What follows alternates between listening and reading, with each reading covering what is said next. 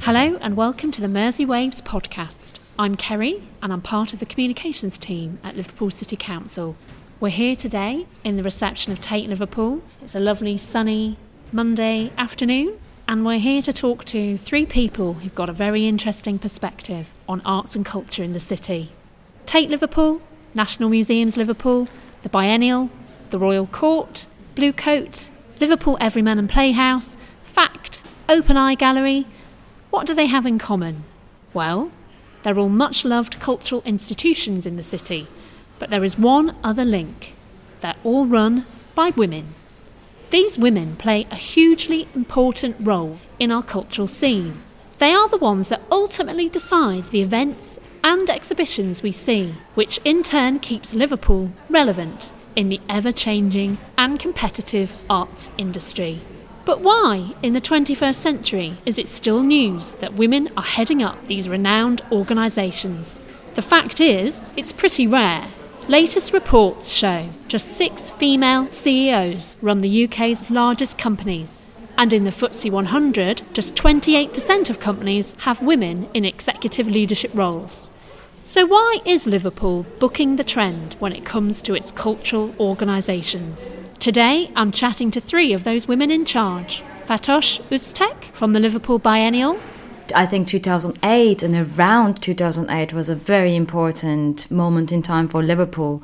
And 10 years in its aftermath, I think we are looking into what has happened, what has changed, what started growing, and what needs replanting and seeding to, to flourish director of Tate Liverpool, Helen Legg.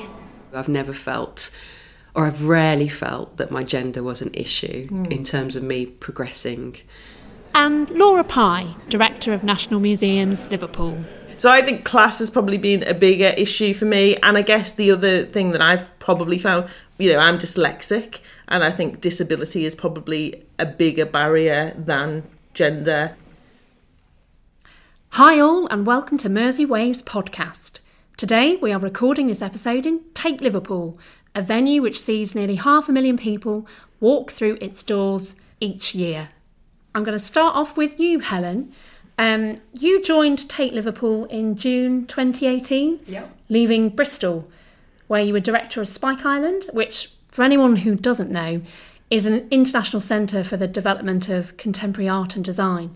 So, why Liverpool? I think it was actually the job more than Liverpool that attracted me. Tate, obviously, if you work in the visual arts in Britain, then Tate is a pre- prestigious organisation to work for. It's full of amazing people. And although I had visited Liverpool a few times in the past to see the biennial mainly, I hadn't really got to know the city. So when I turned up here for the job, um, it was uh, all pretty much completely new for me. But I have to say that now I know the city, I certainly would have come here for the city. Excellent. Laura, I'm going to turn to you now. You also left Bristol in 2018. Yeah. Don't know what was happening Not, in Bristol in 2018. It's great city, Bristol. It was nothing to do with Bristol. to become the new director of National Museums Liverpool.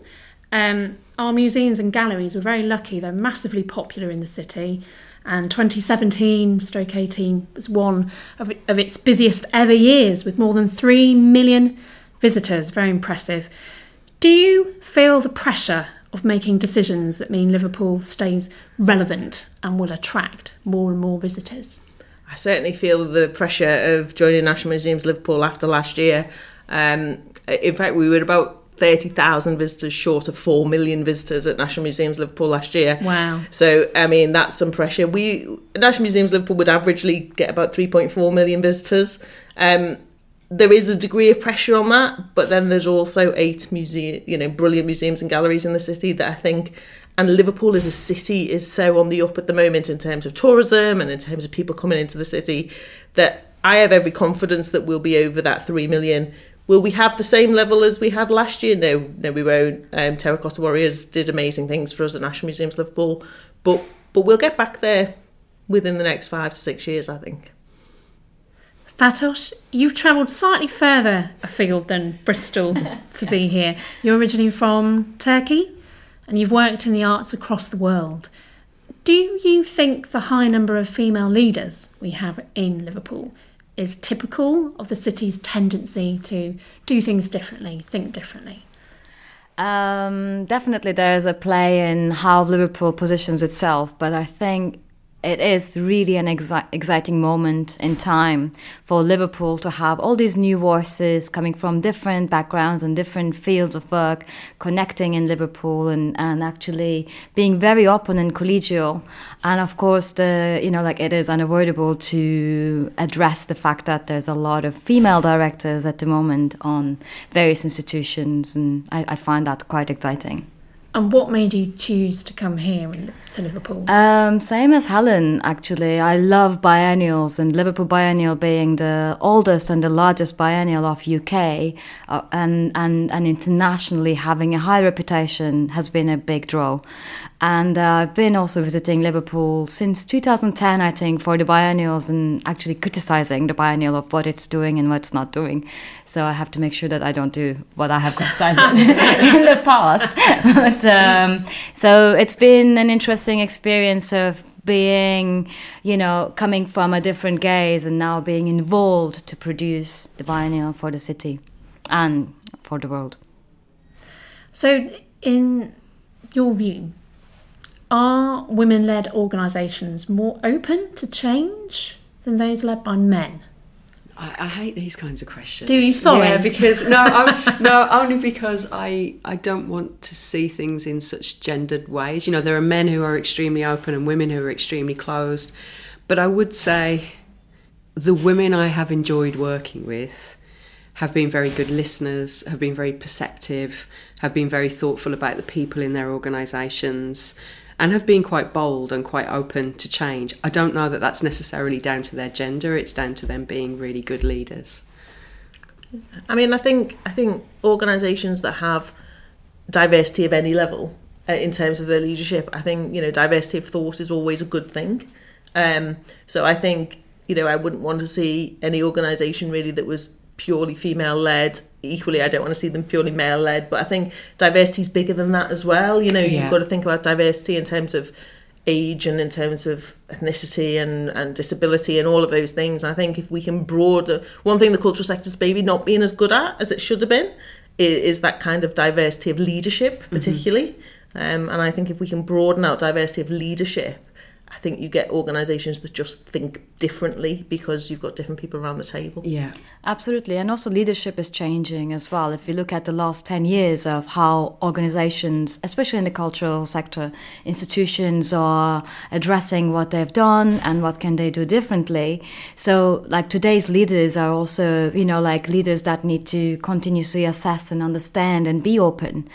And I do agree, you know, like uh, that it's not about a gender divide of, uh, of, of something that makes an institution better or not, but actually it's it's it's it's diverse uh, nature, and also at the same time, it's uh, ag- agility to uh, address the needs of change. And we are looking into different models of leadership or running organizations today, and we see that it's more and more uh, a culture that grows from within mm. instead of top down. And and perhaps you know, like what we've seen that was recently voiced more and more by female leaders of the sector, but I don't think it nullifies the male uh, intention no, as well. And, and, I mean, class is another aspect that we haven't mentioned that is really important to our cultural sector. You mm-hmm. know, who who gets to work in our cultural sector will really affect who also visits our cultural sector. So, you know, if you have a leader who can represent perhaps a different class perspective,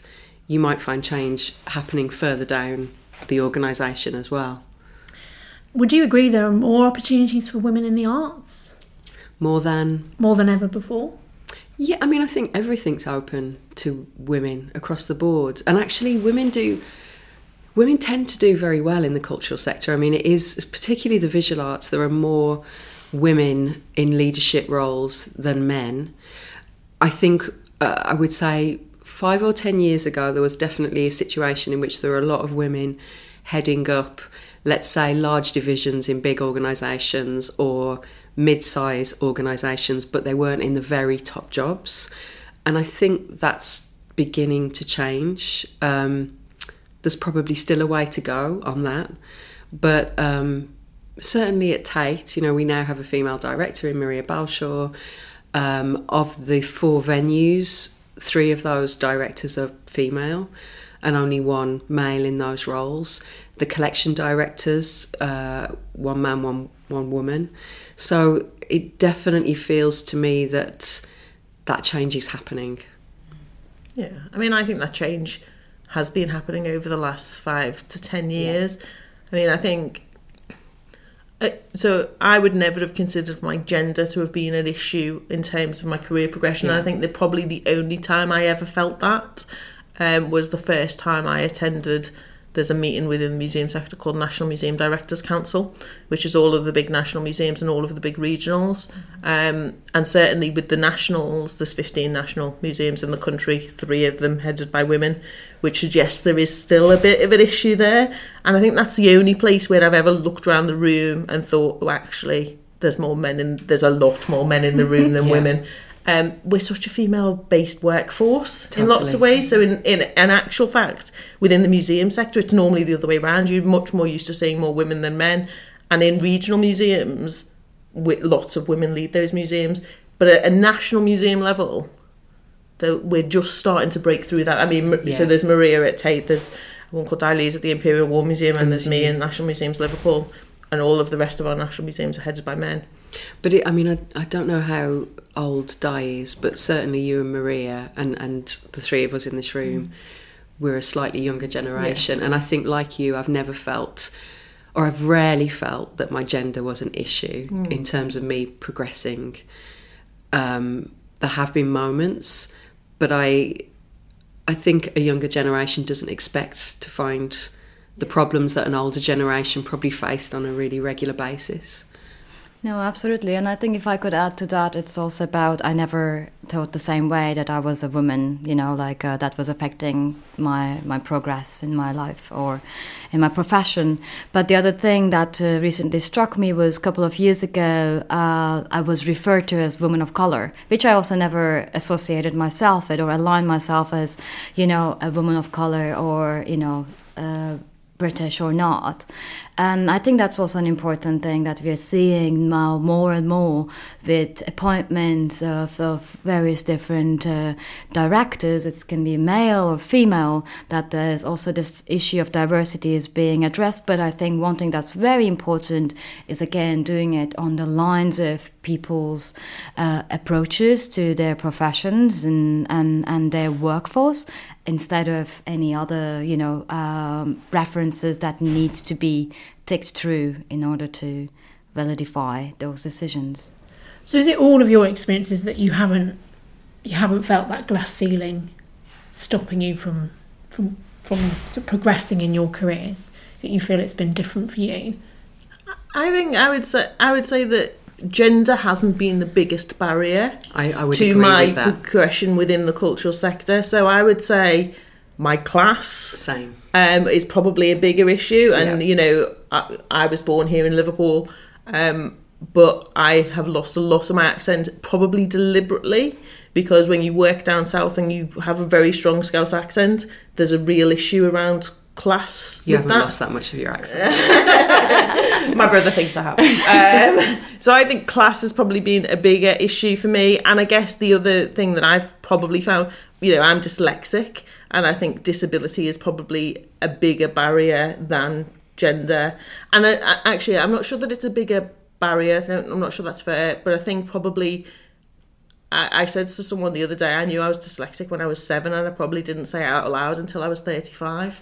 And I think there's something about role modelling, and that you know, I talk about being dyslexic now quite a lot because I feel I have a responsibility to tell other people that it's possible. Mm. But I think we haven't been as open. I hid that part of who I am because I felt I had to to progress. Yeah. So yeah. I think they're the bigger barriers for me. Yeah. I mean, I think the bigger barrier for me was uh, because I came to UK 13 years ago and um, didn't have a scene or didn't know anyone. And so I was continuing to do what I was doing in Turkey or in Europe, but it took me a time to actually really uh, get to know and also uh, get to realize my projects in the UK. I think it took me five years to do my first show in the UK while I was already involved in doing many things elsewhere uh, many projects, etc. So, but I don't think I ever felt a glass barrier in any sense because I've been independent until very recently. That always pursuing my own projects. So there wasn't, you know, the the perhaps the barriers were like funding and you know like that you have to make ends meet in order to keep you know doing what you do but never about yeah my gender or mm-hmm. any background yeah what could other sectors learn from the arts and culture sector in this respect, though? I mean, I suppose as a sector, we probably are more open, open to, to difference and because as a sector we we celebrate difference quite a lot and we talk a lot about and we've been very focused certainly as a as a museum sector on audience and diversity of audience. And we know that the best way to diversify your audience is to diversify your staff. That if people see people who look like them, they feel that that's a place for them to be. Um, so I guess because we have that real direct connection with the communities that we are here to serve, and because ultimately we need them to come through our front door. Um, I guess we've been much more open and maybe a bit more forward thinking than I don't know some other industries so I guess there's there's opportunity there. You can learn about. I was listening to someone talk the other day works in advertising and talking about how until quite recently you didn't see you know diversity through adverts because people who created adverts were white middle class and therefore they portrayed families as white middle class to sell their stuff to and now that they've diversified that they see an increase in their business mm-hmm. um, so i think i think most businesses are catching on to that now yeah I mean, I think some businesses are way ahead of the cultural mm. sector. I think what the cultural sector is very good at and is not afraid of, which some other fields are, is that we have a culture of criticism. So we have a culture in which projects are reviewed, are discussed, are debated, and people um, actively actively seek that kind of feedback. And I think when it comes to questions of diversity, there's a very very loud and active discussion going on about diversity in relation to the cultural field within our sector. People are very engaged with it, and whilst I wouldn't say that we got everything right or had moved swiftly enough, I would say that people are trying to make change happen. And I and, and I would say that often that discussion is quite nuanced and you get a broad range of different perspectives about what diversity might look like, what the pros and cons of it are, how it's done. You know, are we talking about representation or uh, inclusion or both or something else entirely? So I think um, it's not a, a done and settled thing. It's a work in progress, and that feels positive mm-hmm. to me, even though it's difficult to deal with. How would you describe the arts and cultural scene right now? In Liverpool or in Liverpool internationally?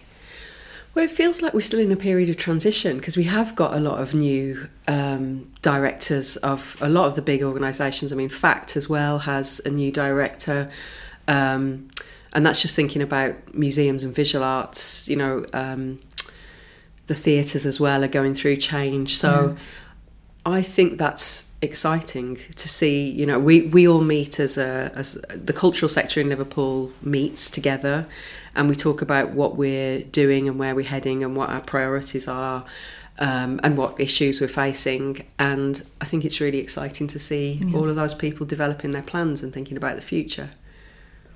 Laura?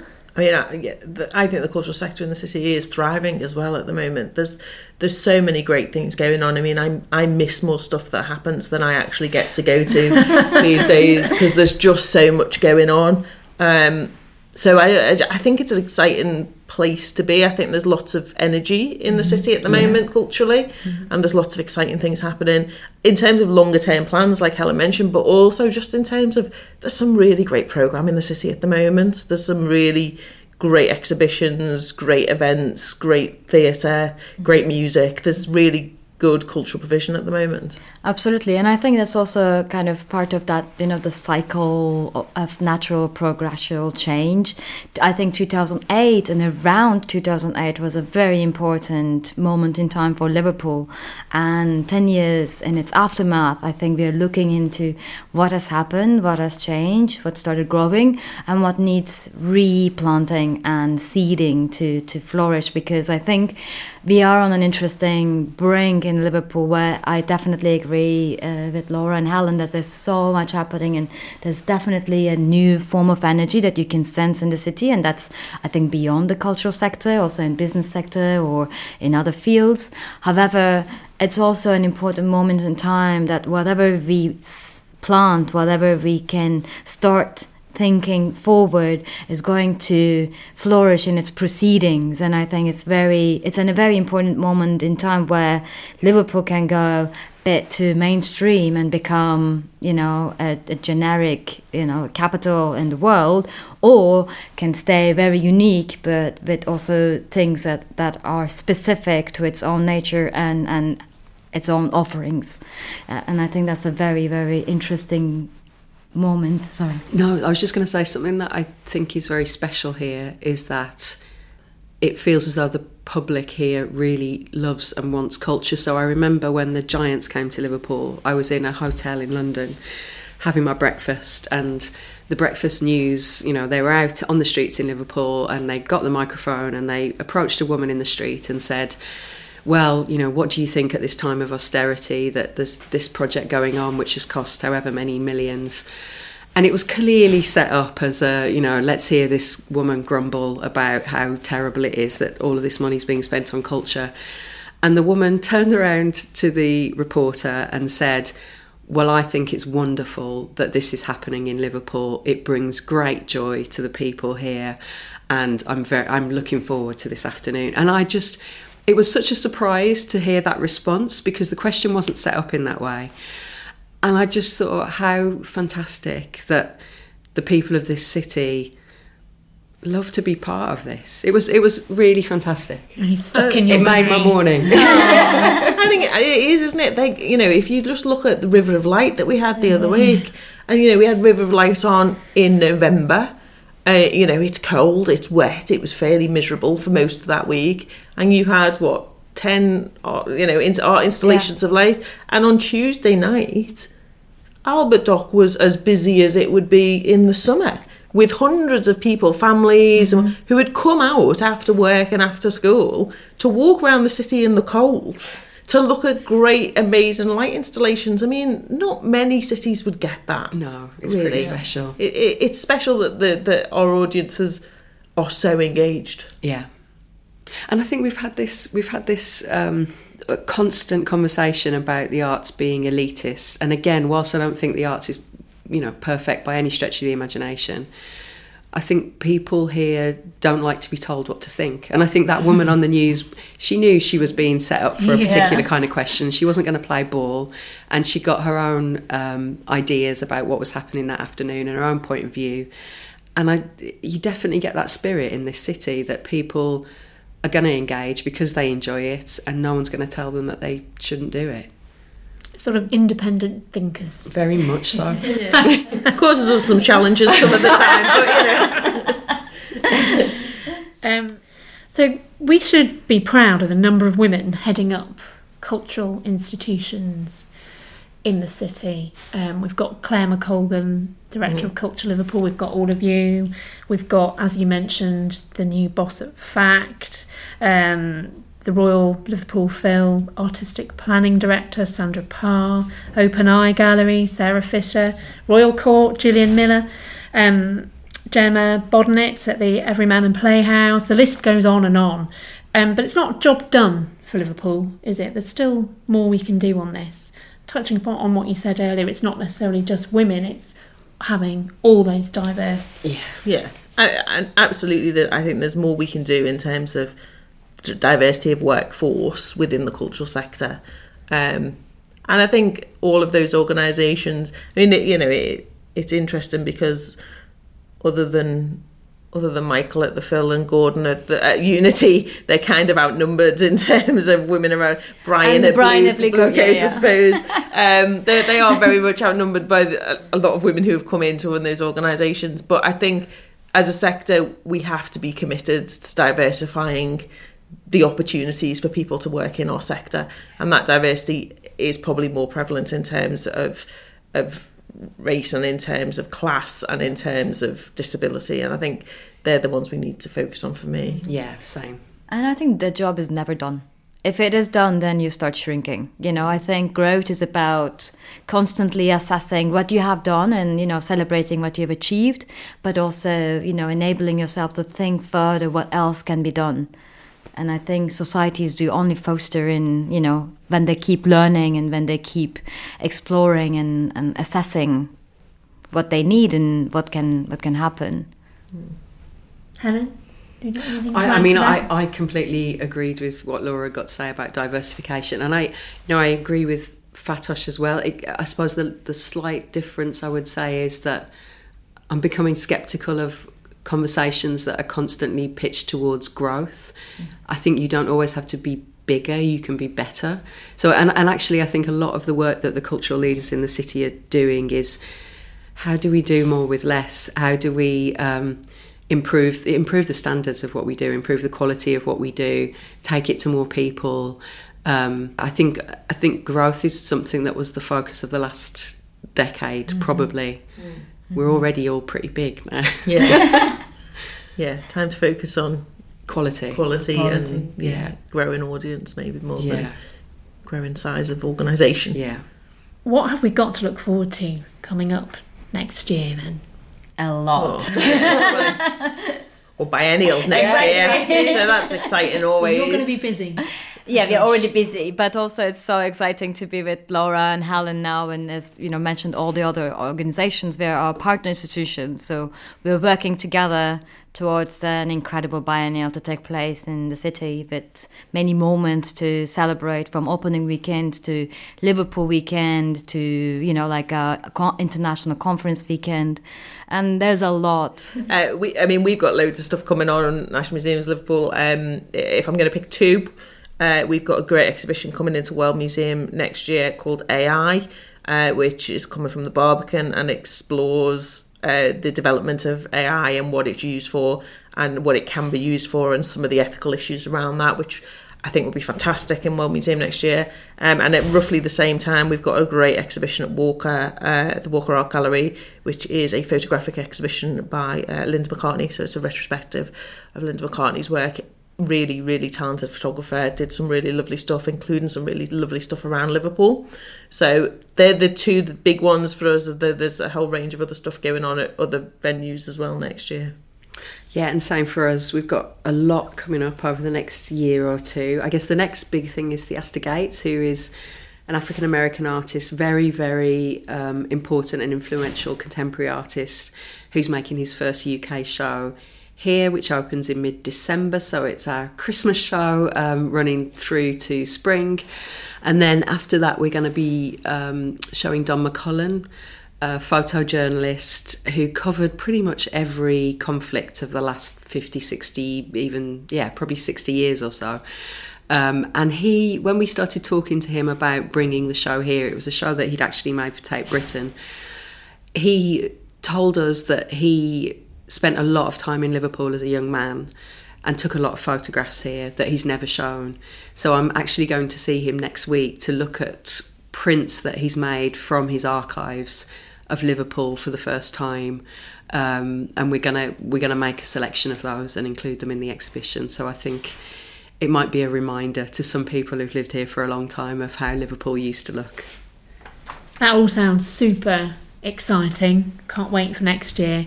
Um, just leaves me to say thank you so much for taking part in the podcast today. Long may Liverpool's domination by women in the arts and cultural sector continue. You're all delivering fantastic stuff. Um, and, I, and I can't wait to see what you're going to do next year. Thank you. Thanks Great. a lot. Thank you very much. We hope you enjoyed this episode. Remember to like, rate, and subscribe. And if you have any ideas about future podcasts, please email